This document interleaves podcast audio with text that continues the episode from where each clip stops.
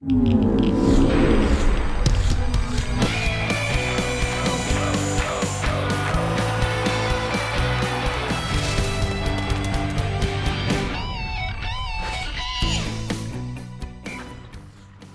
to another round of the Football Fridays in Georgia podcast here at Georgia Public Broadcasting. The season is about ready to start, so that means one thing. One thing and one thing only. It means the Football Fridays in Georgia podcast All Stars assemble and we tour the state to find out what they think about the upcoming 2022 season. Jon here, Hannah there, and uh, we ain't going to waste no time. We're getting right to it. Yeah. So Christian Goeckel from uh, ESPN Coastal hanging out with us to, to let us know what's going on down there on the coast. Welcome back. Did it seem like football season uh, just continued until now? Well, it never stops, man. It's 365 now. You know that. Yeah, that's absolutely true. So let, let's get into it. When it comes to storylines, what's your top storyline from the coast this year? Uh, replacing really, really good talent. I mean, I know BC uh, had a guy like Holden Geriner, uh, Benedictine for the, the Atlanta folks listening, had a guy like Holden Geriner head off to Auburn, and then Justin Thomas, who uh, maybe should have been the player of the year last year in Quad A uh, off that state champion team, is headed to Georgia to play baseball. So who fills his shoes? Uh, Barry Kleinpeter from or from Country Day, mm-hmm. uh, who was outstanding last year. Who steps up for him? So some some big shoes to fill, and also uh, not just the player ranks, but the coaches ranks. Sean Pender uh, leaves Brunswick. He's at North Hall now. Garrett Grady, his offensive line coach, who's been with him forever, takes over there at Brunswick, which is a big job. So just shoes being filled, I think, is the biggest storyline. Coastal's the flagship for Benedictine football. They are the crown jewel 4A state champs over Carver Columbus. What was it like covering their season last year, and what are your expectations out of them for this upcoming season? Yeah, I mean, it was a pretty good first year of covering them in a state championship, so it's going to be tough uh, to live up to those expectations this year. So just a little bit of pressure, but no, uh, I honestly right back where they were. I think anything short of a semifinals appearance would probably be a disappointment. I think once you get to the semifinals, it's such a coin flip because all the teams that get there are so good. Uh, but you replace one Power Five quarterback with one that already has multiple Power Five offers and is committed to Florida State, uh, and Luke Kromenhoek, a dude who's a junior, has never taken a snap as the starting quarterback at BC and is already committed to Florida State. It has multiple other uh, Power Five offers, multiple other SEC offers and the dude is a stud, like 6'3", 6'4", 210 pounds, played safety uh, and tight end for BC last year. So adds a different dynamic to that offense. But uh, I know you guys remember the name Blackshear, as in Travis Blackshear, who played for BC for a long time. Mm-hmm. He has a cousin at the team uh, with the team now named Thomas Blackshear, who I believe had two touches last year in limited roles and scored touchdowns on both of those. So kind of living up to the family names. And of course, Zaquan Bryan uh, the wide receiver slash corner for them. Probably going to see him playing more wide receiver this year just to limit his reps and let him be more of a weapon because he's going to have a more expanded role. He's committed to Minnesota, might be the fastest player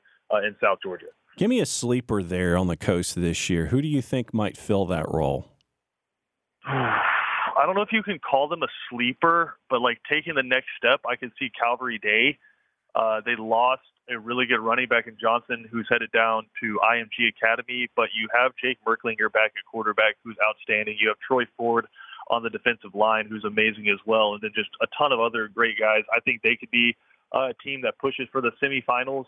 And then, I mean, you know me, I always have a spot, soft spot for Glynn Academy. Mm-hmm. I Rocky Hidalgo, something about what he does, he, he's gonna make it to the playoffs and they're going to give somebody a headache. They're going to play outstanding defense. They're going to run an offense that you haven't seen all year. And they have a quarterback coming back in Tyler Devlin. So anytime you got a returning quarterback, a really a couple of really good running backs and Rocky Hidalgo defense, I think is a recipe for success.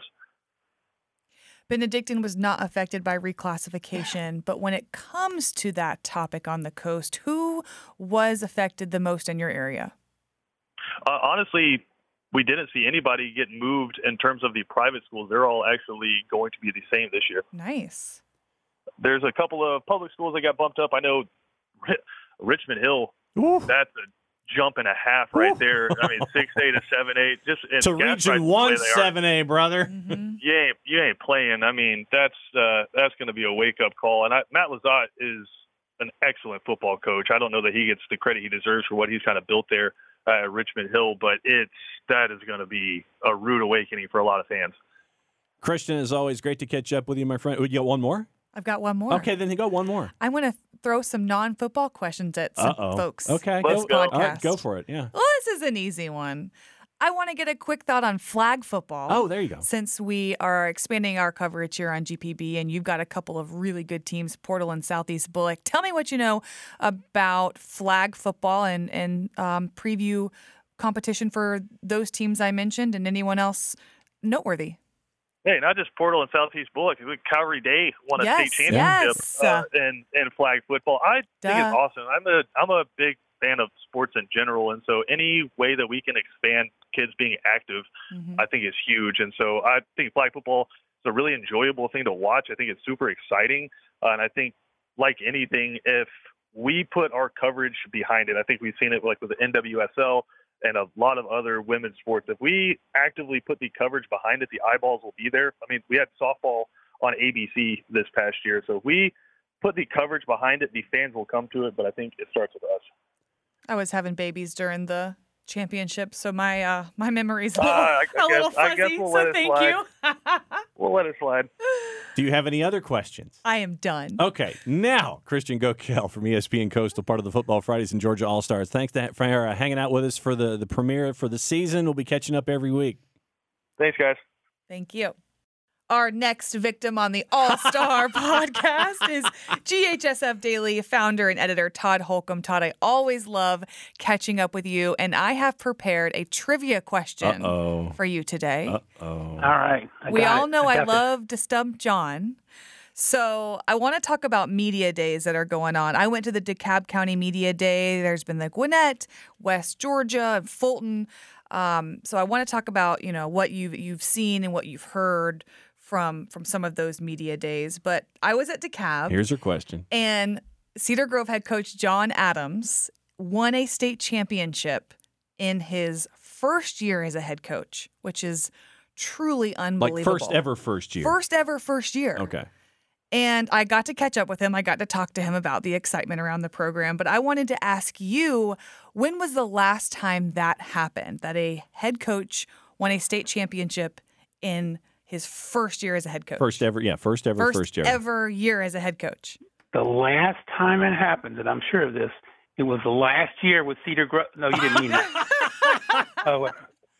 Um, no, I, I actually, I do, I do know the answer. Actually, it happened, and it is rare. So my answer is going to make it seem like it's not rare, but it is rare. But you know, Buford's coach Brian Apple. Oh, Coach spent App, ten yes. Oh, we Yes, yes. you on that, Jon. But that's yeah, that but that yeah, it makes a lot of sense with App coming through the system and just hopping right in as a head coach. There you go. I thought I was going to stump you, Todd.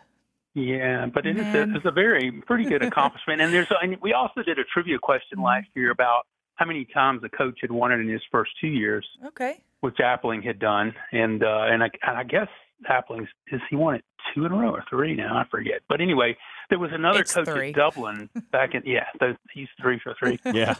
and so there's only been one other coach besides Appling that's done it twice in a row, which Adams can do hmm and uh, it was a coach at Dublin, I believe, in the 50s. And off the top of my head, I can't remember his name. So Adams can make history if they can pull it off again, and uh, and they'll probably be ranked number one in preseason. So they have a shot. Awesome. Well, that rolls right into my media day question. What have you seen and heard and hot topics from the off season? I know reclassification is one, and we can touch on that in a minute. Yeah, well, if you're talking about the the the broad off season Yeah. that began, you know, months and months ago, I mean, the two big stories would be reclassification, and I I think I've counted 129 teams that are either moving up or down in class. So that's about 30 percent. Wow. So quite a few teams are going to be playing in a different class, and then um, and also every and that's every two years that happens. And then this year, like every year, you have a bunch of interesting coaches that are moving around, and uh, you know Jaybo Shaw. It's just hard to imagine him being in Wayne County. You I go know. from Rabun County to Wayne County. That's a big a big change. Jonathan Gess, I've, I've seen you know things on social media with him wearing a Hebron Christian shirt, and that just doesn't look right yet. No. But I'm sure it will pretty soon. But you know, he's had such success at Eagles Landing Christian, and so he won't be uh he won't be there. He'll be at, in Gwinnett County, and lots of other coaches like Travis Noland from Oconee County to Jefferson, and Robert Edwards of River Woods going to be back at his alma mater, Washington County. hmm So yeah, Colquitt County has a new coach, and uh, Lowndes has a new coach. Yeah. Yeah, Nothing that like great. So. nothing like one seven A uh, churning everything up with two new coaches with uh, with uh, Sean Calhoun and Zach Grage coming over from Thomasville. I mean, and now we've got Josh Niblett coming over, uh, Hall of Fame coach from Alabama, and he's uh, looking at the Gainesville program now too. Yeah, that was probably the biggest off-season hire, in my opinion. I mean, I didn't, Wow. I didn't know that was coming or see it coming. That it just shows you that Gainesville, um, it's got a lot of resources to be able to attract a coach of that caliber who'd won six or seven state titles in Alabama, probably Alabama's most famous coach. When it comes to on the field, uh, are you anticipating, and this is kind of a question that I'm going to be asking everybody as we go here today, are you anticipating a lot of the same names competing for championships, even if they're going up in classification? I know that Buford is going to be garnering a lot of attention in 7A. Are you looking at this as a chalk year, or do you have some surprises up your sleeve? Well, I think there'll be some surprises because, or when I say surprises, I mean, um, you know, it's changed enough, yeah, that it'll be different. I mean, even if Buford were to win it again, I mean, they've never won it in the highest classification. Right. You know, I mean, they've never had to beat out, you know, Grayson and Colquitt County and Collins Hill and those kind of teams. So that would be something. And uh, and then also in the, I mean, we can go down the classes. I mean, you know, Hughes was the runner-up in 5A, I think, last year. They're going to be in 6A. They may be the most talented team in 6A, and they've never won a state title. So that would be huge if they were to win. And of course, Roswell is down from 7A into 6A, and I think that increases their chances of of winning. And also, if you want to go all the way to the the bottom of it, I mean, you know that the new Class A Division Two you know that's gonna there's a lot of teams right there that are, are that may be able to win state titles for the first time or first time in a long time. I mean, uh Schley County is one. Um, Yeah. They're maybe the most talented, loaded team. I mean, never never won a state title, and the new reclassification may open up some opportunities for schools like that. I want to do a quick deep dive on reclassification. We used some of your GHSF daily emails as a good timeline, so we appreciate your, as always, Mm-hmm. your emails on that, and um, just trying to figure out how it all went down. And we were able to put together a podcast on it, but we haven't really talked to anyone on our show yet about what they thought about it all. So, what were your thoughts on all of the reclassification, and and who were some of the ones most affected in your opinion? Well, it was the most, it was the wildest reclass that I've ever seen, you know, and covering it for at least 20 years and, and sort of following even before that. I mean, I mean, it started out last summer with the head of the reclass committee saying that he wanted all the larger private schools to be in their own classification. So schools like Marist and Westminster and Woodward Academy, Blessed Trinity, all in, in one league, like of about eight, or 10 schools and completely segregated off from the public schools. So that's where it started. About a month or two later, they came off that. But in the end, ironically, it turned around and you've got private schools from Class A now mingling again with the public schools. You no longer have a public private split. So now you've got, you know, Princeton Avenue Christian's going to be playing against Brooks County and Irwin County, and And you you know, it had, and you've got the secession of a lot of schools, the one region in central Georgia that basically was like, no, we're out. And so you have the secession of all those schools heading to the GISA, which created Division One and Division Two. Yeah, that's yeah, that's exactly what happened. So I think it was 13 or 14 schools, including let's say Brookstone in Columbus, Pacelli, and then a lot of Macon schools, uh, Tattnall Square, Stratford. So they go into the GISA, and that. So then the Class A private, what used to be Class A private, didn't have enough schools. They felt to have a meaningful state championship tournament. So then they had to just wipe away public private, and now those private schools are playing public schools again. You said that this was this, the craziest version of reclass that, that you've ever been a part of, and I mean, you and I have you and I have been through a lot of A's when it comes to reclassification here in the state of Georgia. Do we still have too many A's? You think? Well, uh, depends on, I guess, what what the goals are. You know, um, uh, the, the GHSA obviously thought so because beginning in 2000, I guess 14, um, they couldn't do it sooner, but they're going to trim one of the A's off, and Right. you're only going to have basically seven classifications. Uh, So um, I don't know. I mean, you you just got. I mean, I still think even with so many A's, I mean, if you've got 50, 55, 60 schools and you're winning a state championship, that's still pretty impressive. So, um, but it's just, but you know, the only one trouble I have sometimes with so many classifications is that, it kind of waters down not so much the competition, but just the the recognition of that champion. You know, Right.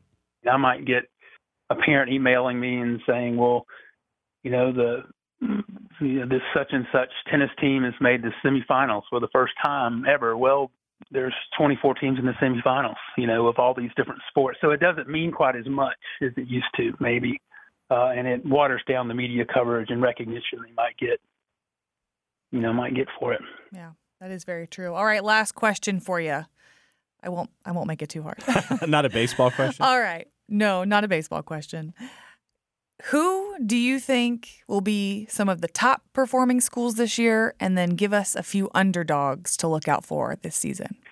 Mm, top performing. Um, well, I'm going to say, well, I, I'll let me just quickly go down the classes. I mean, I think I feel like you know Buford is probably going to be the preseason number one of most, um, you know, in most most polls, Yeah. uh, and I'm, they're getting a lot of high national rankings. So that's going to be really intriguing to see if they can win it. I expect you know Collins Hill to drop back a little, um, but you know Grayson, Colquitt County, North Cobb, those guys will be good again. And then uh, I mentioned Hughes before. Um, they should be really a team to look at along with Lee County, Roswell, and 6A.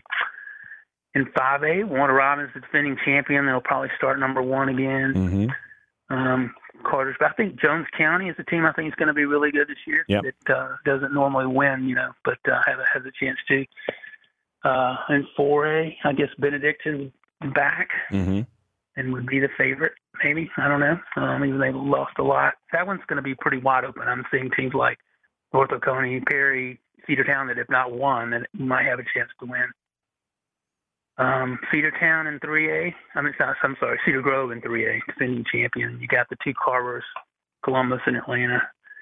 in there. Crisp County is going to be really good. I think they'll be a top three team.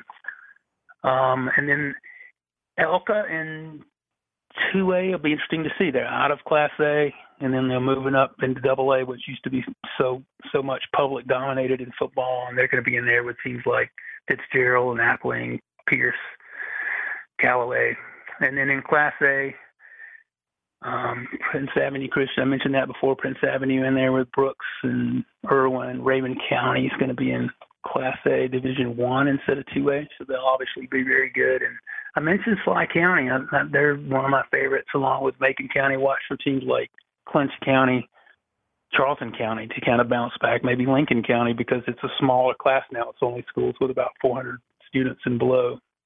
That'll give them a, a new opportunity. Well, Todd, as always, great to catch up with you here on the preseason version of the Football Fridays in Georgia podcast All Stars. We'll be keeping an eye on stuff as we go this season. As always, great to catch up with you, my friend. Season starts before we know it. Sure. Thanks for having me. Don't forget to follow at GHSF Daily, everybody. It's a must. What she said.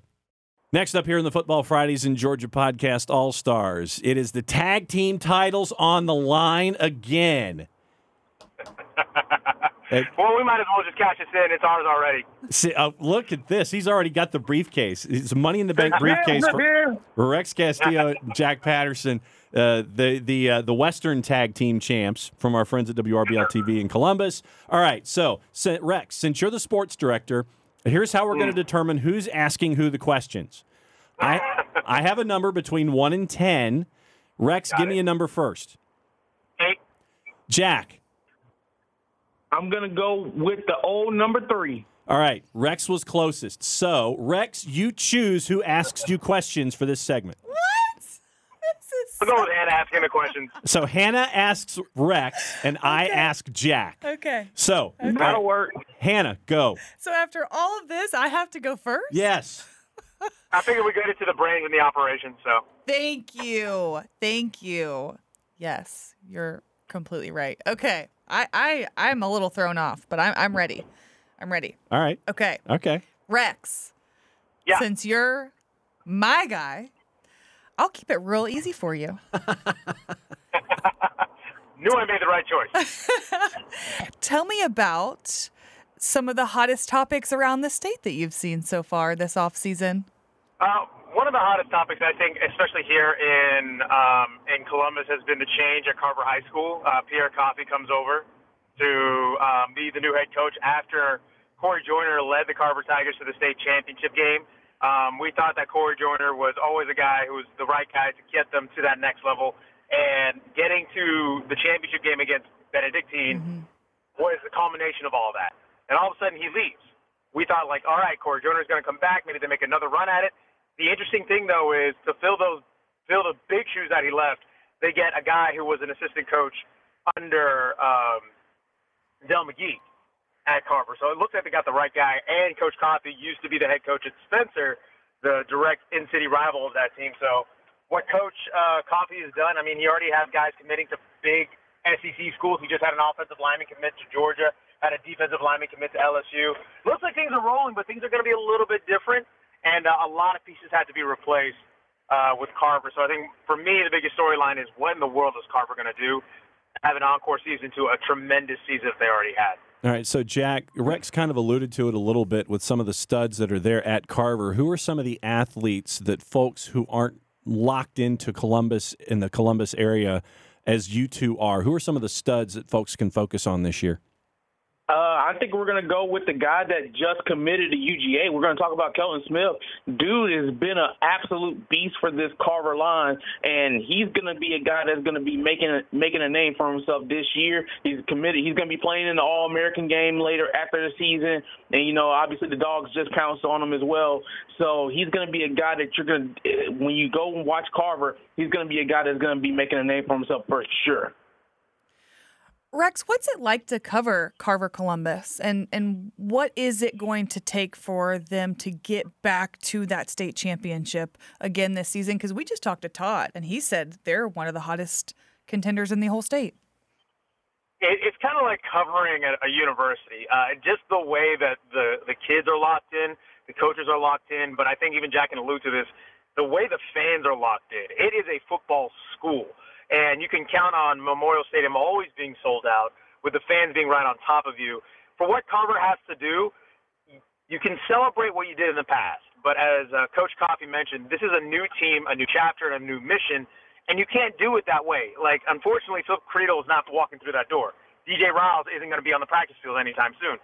Other guys have to step up. Now, with the with the the UGA commit, having a guy who's six foot five, three hundred pounds, helps to have that on the offensive mm-hmm. line. but you know, it, it's one of those things that these guys they understand what it means to represent Carver on a football team on a football gridiron, and I think that that goes a tremendous distance for kids who have that maturity, who understand high expectations are here. That doesn't mean we're going to run away from it. So, Jack, let me go into the smaller classifications, the the less number of A's here. And Todd, who Todd Holcomb from GHSF Daily was on before you guys, and he mentioned Schley County in Single A, possibly chasing after a state title in Ellaville. When it comes to the schools that have the less number of A's than Carver, what are you looking at in the smaller classifications this year? I think for us, you start with Schley County. This is a team that has been on the rise in the last couple of years. What Darren Alford is doing down in Ellaville has been absolutely incredible. Jalewis Solomon has been absolutely uh, just a playmaker for those boys. And their quarterback, whose name leaves me at the moment, but goodness gracious, they they're just a dynamic duo down there. And honestly, I listen. I kind of agree with Todd. Schley County is a definite state title contender, especially with all the changeovers. You know, with the lower classifications, is you know, no more public, private, everything's mixed together. I think Schley County can definitely be a contender this year. Rex, we've been asking everybody about reclassification because we did our reclassification podcast and we had coaches' opinions and GHSA, uh, GHSA official opinions. But it's really good to hear from the media members. What were your thoughts when all that went down, and how does that affect schools in your area? So, a lot of the schools in our area, uh, especially along the lines of like the single A, they would find themselves um, doing fairly well in the regular season, but once they get to these other schools that are technically single A but are in the Atlanta metro area who maybe have a bigger budget, um, it, it becomes a struggle and it becomes a clear unfair advantage. I think especially I'll go with a school like Pacelli. Uh, Corey Black was very vocal about he wanted to have the best avenue and the best experience for his kids.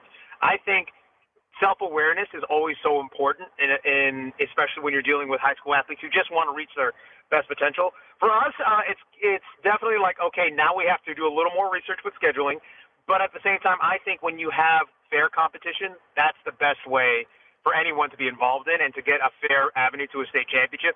I mean, being blown out by 50 points in any sport is not fun for anybody. For the team who's winning, or for the team, especially for the team that's losing, I think it's just very interesting to see kind of a self-awareness of, hey, we know what we have and we know what's fair to us to compete in to chase the state championship or to at least give our kids the best chance to shine in, uh, in athletics. So it's very interesting, and I, you know, I think it's just I think it's just really interesting to see what the kind of matchups we'll see in these new leagues, especially with these teams that we have in our area.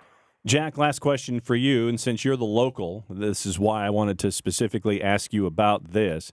When it comes to the other schools in the Columbus area, of which you are an alum of one, what are you anticipating there in the Western Frontier, looking at Callaway, Troup, LaGrange, with uh, what Coach Napier's doing and building that program? What are some of the other places that are kind of flying below the radar this year? Man, I'm I'm gonna tell you, and kind of tapping back onto reclassification. I'm really interested to see how these teams going to play in new regions for the first time pretty much since I graduated back in 2010.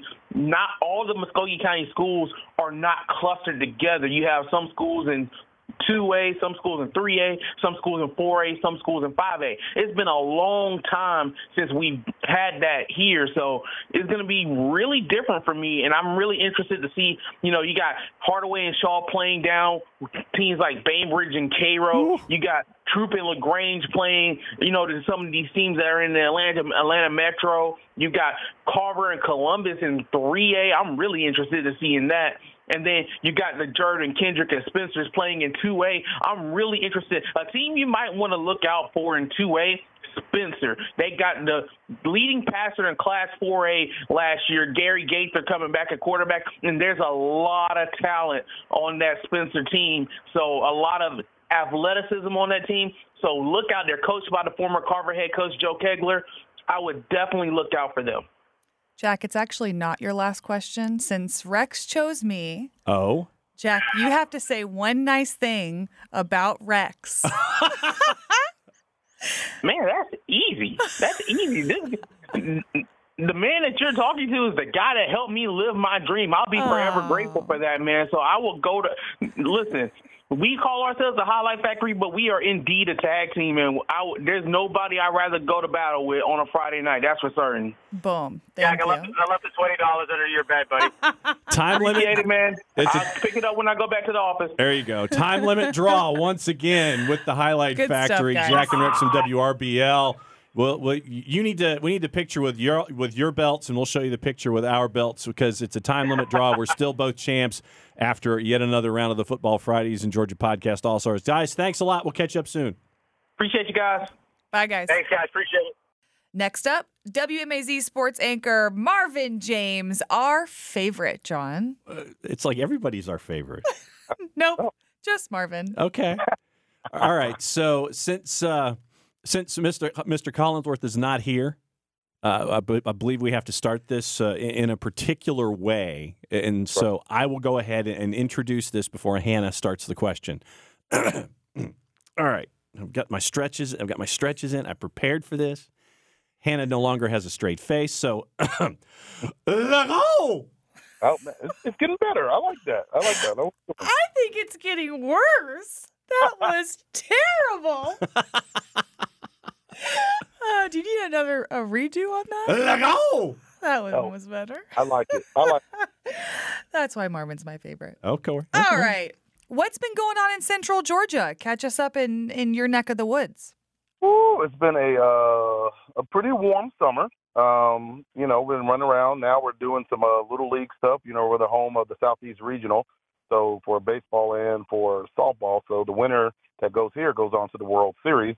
So we've been catching up on that as of late, but you know, of course, we're getting on these seven on sevens and these OTAs, and we're just counting down to football Friday night. All right. So, biggest storyline in the offseason from high school football there in, in Middle Georgia would have been what you think? Oh man, um, I guess I think um will be uh, in Demon Country. You know, um, Says the alum. uh, well, of course well, well, it is. you know, they're, they're the state champs, so you know you got to go with that. I mean, the band is breaking up. You know, the the coaching system has uh departed. We've uh the Warner Robins Demons have lost their offensive coordinator. Um, he went over to be the head new head coach over at Houston County, Yep. and took along with him um the defensive coordinator and the offensive line coach. So that's a that's a big deal. You know, when you're coming off a team that went to five straight state championships, um, winning um, the last two in a row, um, and and you lose that much leadership at the top, it is uh, enough, I think, to be concerned about because uh, you know that's just the way it has been for the last five six years um, in Warner Robins. So when you ever have that, that kind of those kind of leadership positions in the field, especially at the coordinator spot, um, it's, it's some cause for concern. It really is remarkable. One, two, three, four, five, like you said, five years in a row at the state championship game. Two of the last ones were titles. What has it been like to cover Warner Robins, and what do they got to do this year to get right back at it? Um, it's been incredible, and I think sometimes you take it for granted when you start winning so much. I mean, it's just like it becomes the standard. Just like you know, I mean, we look at Alabama for the longest time. When Alabama loses a game, everybody's mouth drops because they're seeing it, and that's the way it's been in the Central Georgia area as of late for the Demons. And not being a homer, but just because they've been the most dominant team in the area. Um, any coach will tell you um, it's not easy getting to that last game of the season. Um, and a couple times they did it. I think, well, the first year they did it, they were undefeated. So um, it's not easy doing that. Um, so I think that's been the most impressive thing is that the consistency that you've seen at that level, the level of professionalism that you see with the way these guys take to the game. So um, I think that's been the most impressive part about it is that they've been kind of automatic. Um, what they're going to have to do this year, um, they have some great senior leadership still. Victor Burley, as we all know, is coming back, and he is a man child Mhm. and the leader um, on not only on the defensive side of the ball, but just in the locker room. So when you got kids like that, um, and Malcolm Brown is coming off of a, a, a knee injury, he had about 20, 30 uh, uh, offers already as far as at Michigan State and some um, ACC schools. So he's a running back that's going to be coming back. Um, Fred Perry kind of, you know, took over the show last year a little bit. So uh, when when he got hurt, so I think with having those kind of leadership, um, those guys in leadership, um, they're going to have to continue to to step up. We're going to have to find another Fred Perry like player if you can to um, to help bring um, the team around. Who are some of the other studs there in Middle Georgia that you're going to be looking at this year, whether it's on Georgia 247 or out in Fort Valley or up in Gray? Who else are you looking at that'll uh, show up big on football Friday nights?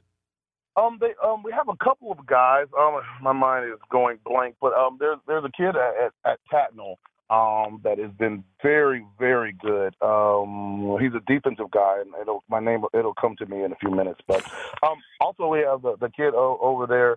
Um, uh, Richard over at Northside. He's been getting the last. tw- Uh, he's a safety over there, and he's been doing very well. He's been getting about 20, 30 um, offers as as of late. You know, those offers start piling in. Once they, Mhm. you know, know, five five or six come in, and before you look up, they've got a dozen or so.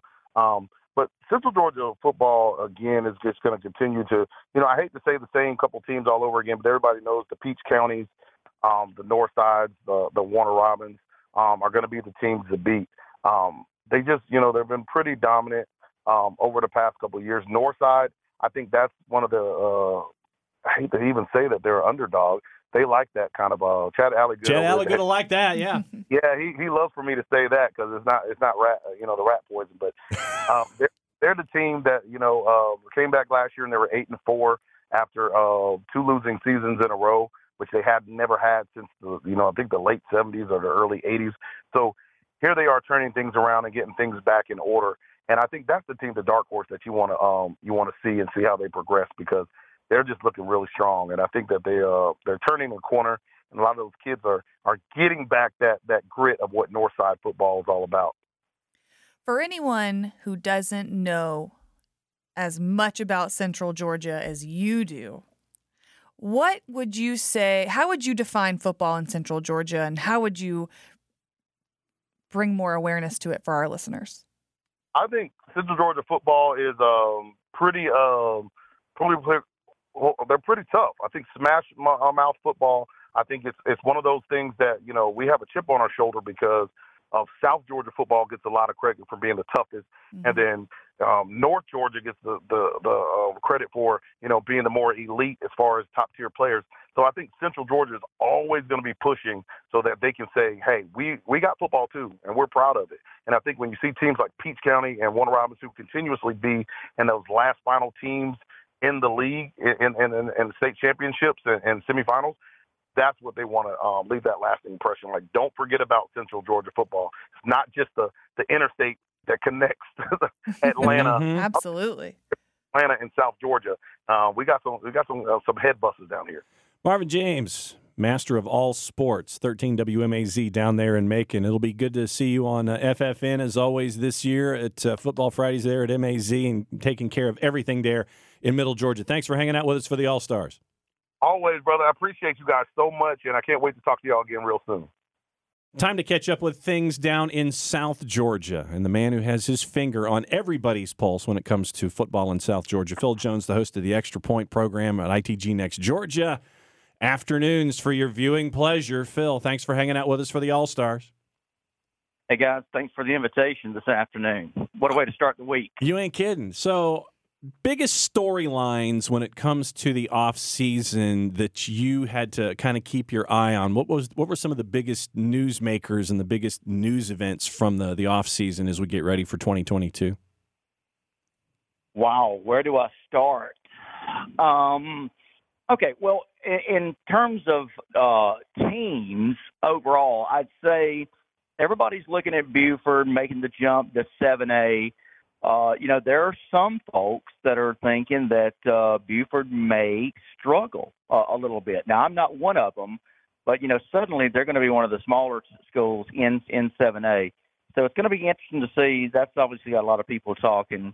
Uh, and guys, let me just say this: um, I think we are poised for what I think is going to be the best high school football season that we have witnessed at least I'm not going to say in my lifetime, but maybe in the last decade plus. Huh. Just so many great story, uh, so many so many great playmakers. Um, the the the realignment guys has given us just a, a competitive, uh, just an overload of competitive schedules. I mean, you look at the schedules for these teams, guys, and I mean, you can just take your pick you know, it wasn't long ago where we had to snooze through the first four or five weeks of non-region competition. Not anymore. Got, not anymore, brother and sister. Uh, it is. Thank you. not anymore. I mean, guys, again, just look at the schedules, and I've got a few, you know, uh, we can talk about. But I mean, these schedules for all the teams. I'm not not talking about just the bigger schools. I mean, all, all the way down the line from uh, the new revamped Class A, yep. which remember there is no Class A private anymore. Right. Uh, and all the way through again the new look 7A, i.e. the Buford uh, inclusion. I mean these schedules just are giving us the best gains we have had in a long time. Valdosta now joins 7A. Region yeah, one, one Region one seven A, one seven A, brother. I mean, run up. run us through this. yeah, one seven A. Obviously, you've got Valdosta, Richmond Hill mm-hmm. uh, is going to come over and join the fray. Mm. Uh, Matt LeZotte, one of my favorite guys ever. Uh, you got Zach Grage. Here, listen, guys, and here's another great. And, and I'm telling you, we, we could just go on and on about all these great potential storylines this year. How about Zach Grage at Lowndes? Yeah. Okay. Sean Calhoun at Colquitt. Heard of him. Two great programs two great coaches, two great young coaches. And what's the common thread between those the two guys? The coaching tree of Rush Propst, sir. well put, Jon Nelson. and common denominator. so, I mean, this is going to provide us, and I say us, and I mean high school fans everywhere, not just in southern Georgia, but this is going to provide high school football fans with one of the better rivalries with those young, great football minds, the success they've had, now coming back together to face off against each other in the same region, and again, arguably the toughest region in the state. again, guys, just one of many great storylines that we're looking at for this year. Outside of 7A, with the, the, the lesser numbers of A's, what other storylines are you looking at with folks that don't have 7A's attached to their name? What are you looking at, like in single A with Brooks County trying to repeat as well as a champion? In the, some of the, the smaller classifications, what are you looking for? Okay, well, let's go to, and again, for those that may not uh, understand, and by the way, you guys did a great job a few shows back of going through and kind of explaining uh, with the reclassification kind of how things have been revamped. Uh, good job, Hannah and Jon, on that. Uh, it was a great you mean, show. You mean you, we didn't confuse you, or the, you're the only one that understood what we were trying to say?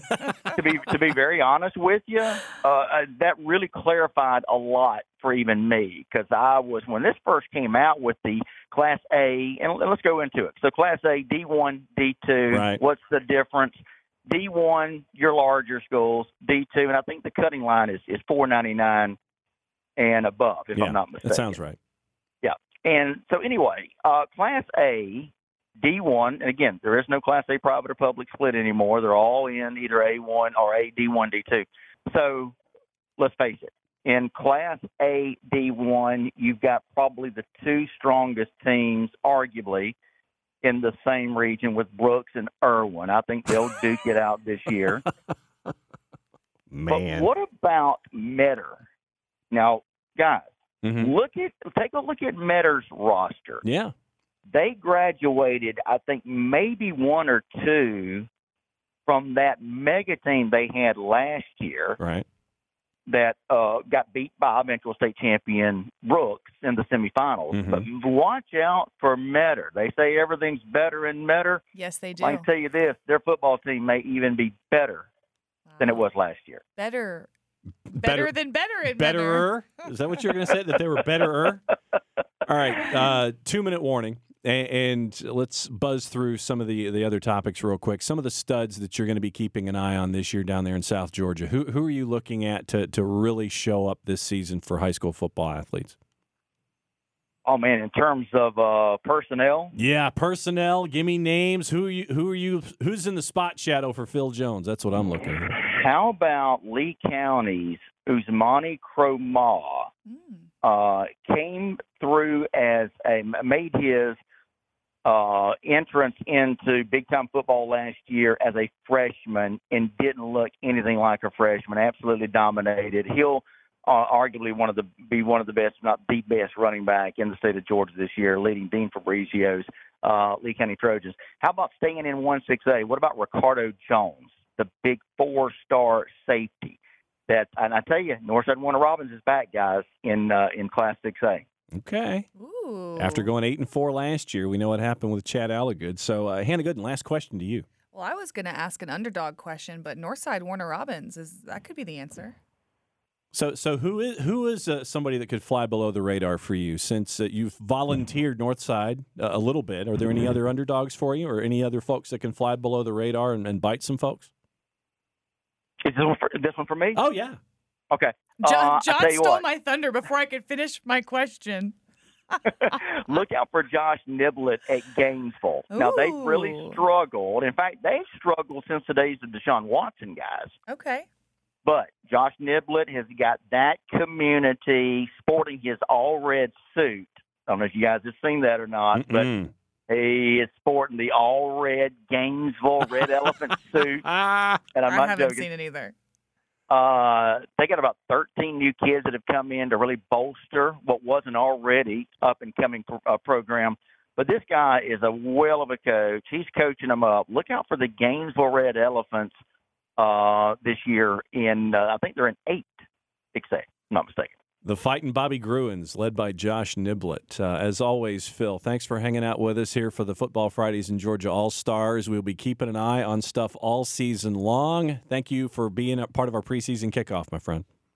Thanks for having me, guys. Last but not least, voice of GPB Sports Football Fridays in Georgia, Matt Stewart, who covers mainly Atlanta, but we are going to get his thoughts on the entire state today. Matt, what are some of the hottest topics that you have seen this summer? Well, the, the the reclassification I think is the big story here. Mhm. Um, at least just right off the bat. I mean, who's and I and I think you know Buford, I'm going to have ranked number one in 7A, even though they've moved up. So they're going to they'll be going this year to try to become the first team in state history to win a uh, you know a state championship in every one of the classifications, and I I say they're the favorite to do it in 7A. I also see you know a lot of the private schools uh, moved up, some of them significant jumps in classification. Woodward Academy, BT, uh, Marist, uh, Trinity Christian, Calvary Day. Uh, to name a few, ELCA even moved up a little bit. They went up to the 2A, and I expect all of them to do well. I, I you know, I, I'm predicting all those teams to be to do well and be in the state championship hunt in their particular new classifications. So reclassification, I think, is the big overarching storyline. When it comes to athletes, and I know that you and I, with and Hannah, with recruiting 2022, we're going to be looking at everybody across the state this year. Who are some of the, the stud athletes that you're looking forward to seeing? Well, okay. Well, first of all, let me you know uh, kind of apply the last question to this to this topic too. The two biggest stories for me in recruiting was that you know LT's not at Milton; he's now at Texas A&M. You know, he reclassified and and signed with the Aggies in May, so that's huge story, obviously in the state, and a lot of people already knew that. But for those who don't, yeah, you know, LT Overton's no longer playing high school football. The other was Verron Haynes and his surprise commitment to Alabama a couple of weeks ago. You know, his dad Verron played. Uh, did I say Verron? I meant Justice Haynes. Uh, you know, Verron played at Georgia. You know, everybody, including me, thought it was a foregone conclusion that Justice would be uh, would commit to Georgia. He ain't signed yet. Uh, he hasn't signed yet. You're right about that, and a lot of things could still happen. Uh, and he's no longer at BT, by the way. He's now at Buford. Mm-hmm. So, circling back around to why I think you know another reason why Buford is the the favorite to be the best team in the state. But as far as you know, athletes to watch this year, mm-hmm. uh, you know, uh, you know, Dylan Lonergan goes into his senior year. He just committed to Alabama as well. Uh, it'll be interesting to see what happens with Dylan, but uh, you know, he's going to have to shoulder a lot of the burden there with Brookwood. I'm not saying, I mean, they just don't have a whole lot of star quality outside of him. That doesn't mean they're not going to be good. I think they are going to be good, but he, he'll be a he'll be a guy to be watching uh, this year as well.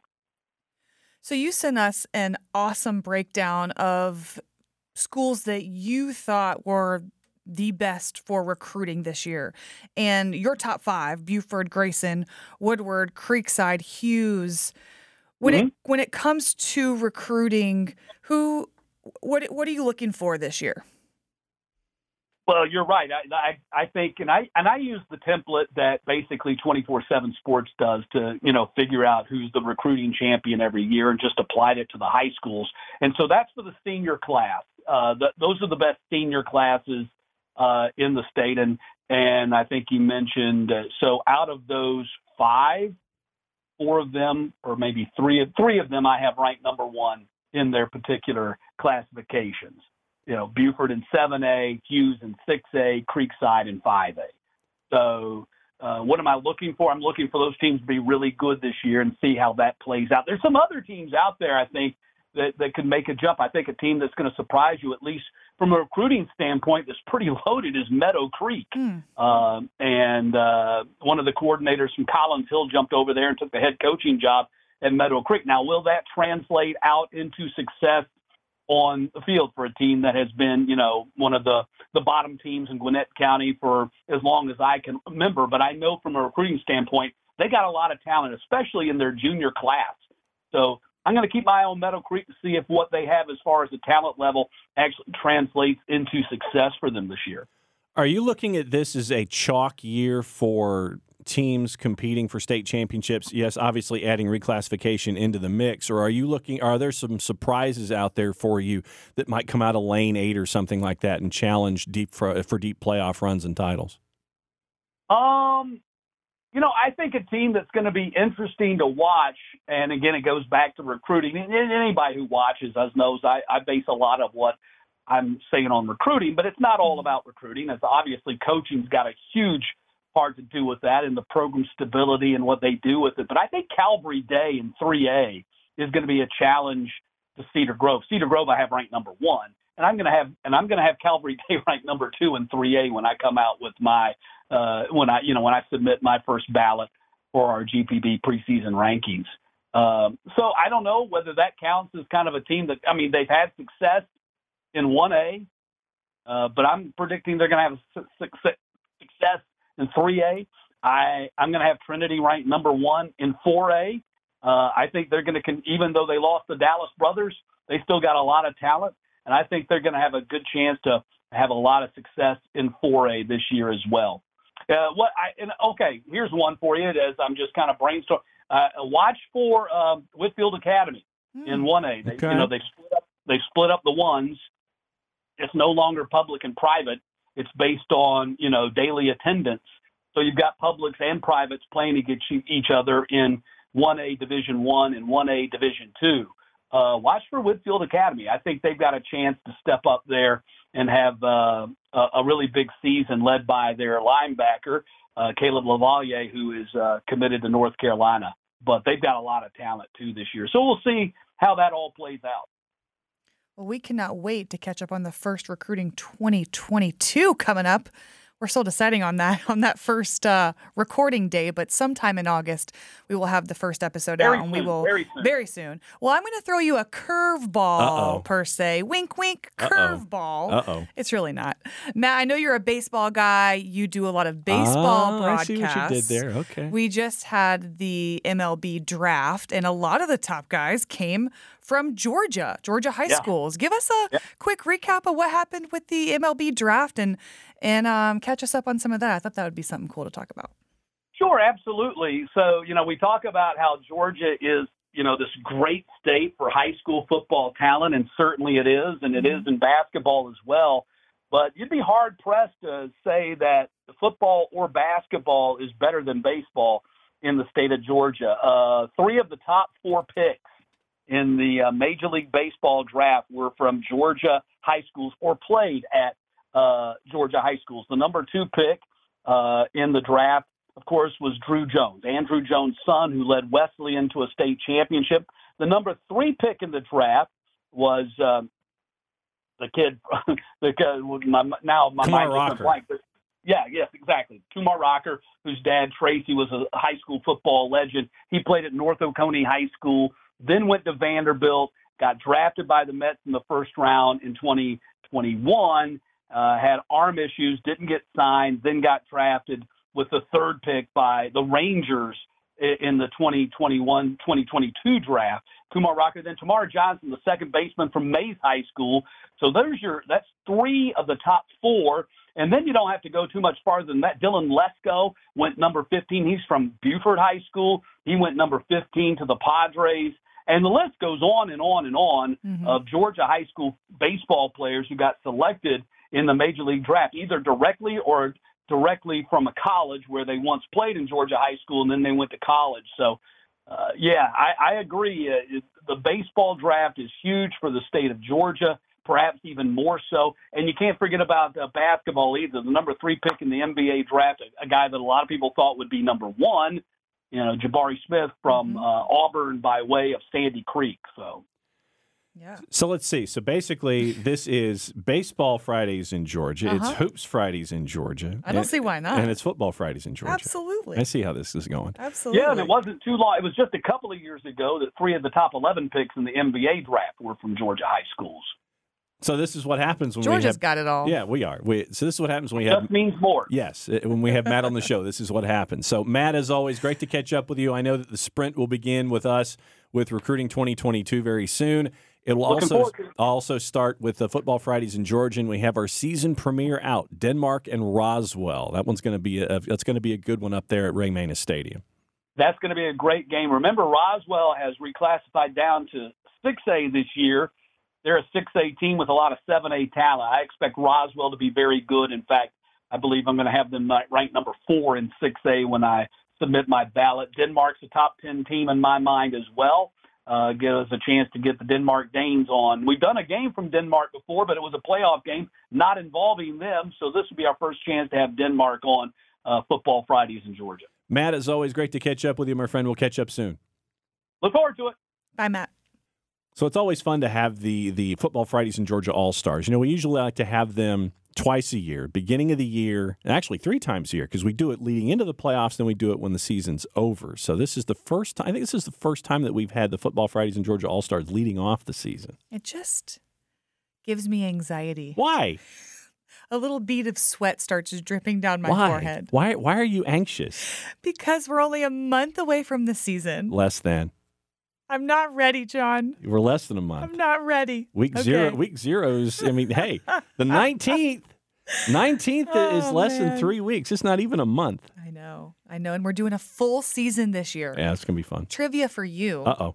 When's the last time GPB did in an entire full season? That would be back when we did uh, Corky Kell, I believe. Yeah. Is when we were that far. So, we're talking at least a decade. Yeah. That's really exciting stuff Yeah. for GPB. So yeah, And for us. Yeah, it'll be fun. We're uh, Get to see our pretty smiling faces a whole three more games. yeah, that's true. But no, I think it. I think it'll be a fun year because I know that reclassification. We talked about reclassification a lot in the off Yes, season. We did. because it really is important. But at the same time, you you get to see these new recipes and what Mm-hmm. the the GHSA has created in placing teams and, and spots and things like that. I want to see what Region One Seven A looks like, Oh, I know. and you know you've got the new coaches that are that are around. Uh, what's Josh Niblett going to be like up in Gainesville? And uh, the reason I asked Matt about chalk was because you've got a lot of these teams that are coming back with a lot of talent. It's just they're in different classifications. And so are we going to see a lot of the same names? That's another question that I've got this season. The single A private teams that have been bumped way up. That's going to be Wow. interesting. But they to did that. watch. Well, yeah, especially Trinity Christian for me. And, you know, when we See how they with- fare against Yeah. higher classification competition. Well, and a lot of it had to do with geography. Mm-hmm. And then, you know, when catching up with Kenny Dallas over the summer, it's like, you know, we want to challenge ourselves. So I want to see what Trinity Christian, Trinity Christian for me is going to be an interesting test case in all of this is to, all right, we decided that we're going to go all the way up to quad Mm-hmm. from single A private. And so I want to see, I want to see what it looks like with Trinity Christian. you know, another one for me is Marist. True. I want to see what it looks like. Okay, now you caught up with Alan Chadwick before the season started. You, you caught up with him at DeKalb County Media Day before the season started. Yes. Here's a guy who has no hobbies. Does, Zero. Doesn't play golf. Doesn't do anything like that. He's just is a football coach. and I think if memory serves, I think he's on average, I think he's probably eight seasons away. I think he's 80 wins short Okay. of Larry Campbell for the all-time record for wins for a high school football coach here in the state of Georgia. That's going to be a, for the next decade. It's going to be another storyline for us at GP. How far along does Alan Chadwick go at Marist, and how long does he chase after Larry Campbell's record at Lincoln County for most wins in the state? Been there since 1985. Mhm. Championship win Uh-huh. two years ago. Yeah. And they get bumped up from 4A, Mhm. and they will be competing in 6A for the first Okay, time this since season. since you're since you're on the computers, Mhm. uh, look at look at the coaching numbers and see what the the wins are for coaches. Click on the coaches tab. Mhm. For our friends at the Georgia High School Football uh, Historical Association, uh, ghsfha.org, Becky Taylor, and they, they do a tremendous job with uh, the databases and everything and pie- piecing this stuff together.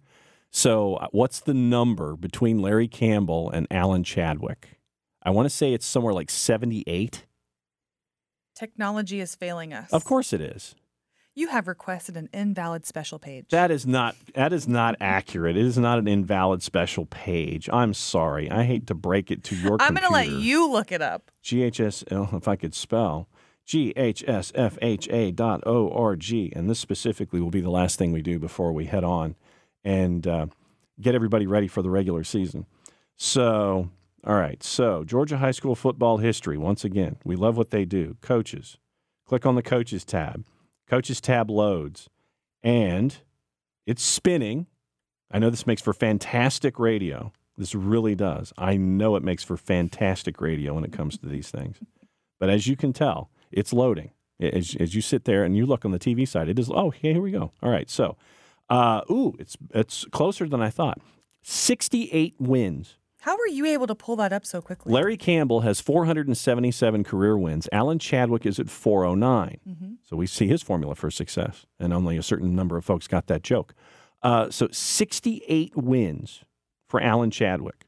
So that's seven years, you know, six or seven seasons that Alan Chadwick has to uh, to chase Larry Campbell, and uh, so we'll see what happens. I'm sure he will do it. Yeah, well, once again, you're gonna have you're gonna have to ask him every single year at DeKalb County Media Day until we get close. Or does he stop at 477 and call it a day? Just that way it's time. no. tied. All right. No way. So No uh, way. I think So Denmark at Roswell. Denmark at Roswell, yeah, on the 19th. Can't wait. Yeah, Denmark and Roswell on the I'll 19th. be in studio Yeah. again this season. You will be weathering the storms out on the field. Gee, thanks. Yeah, I know I will. It- It'll be. Uh, I, I, oh, and the the boss actually got me a, a an undershirt that wicks away Oh, nice. all that stuff. So uh, so yeah, I will be still be wearing the dress blacks, Okay. but I ha- but I will have the specially specially formulated wicking T-shirt underneath. So Only took you 30 years to figure that one out. Basically true. so uh, thanks to Jake the Snake, King James, Commander Sandy, and everybody here. As always, great to catch up with you for hanging out with us here on the Football Fridays in Georgia podcast. Strap in. The regular season's coming up just around the corner, and that's when we go weekly. So it's going to be fun. The sprint starts now. For everybody here at Georgia Public Broadcasting, play it safe, everybody. We'll see you next time.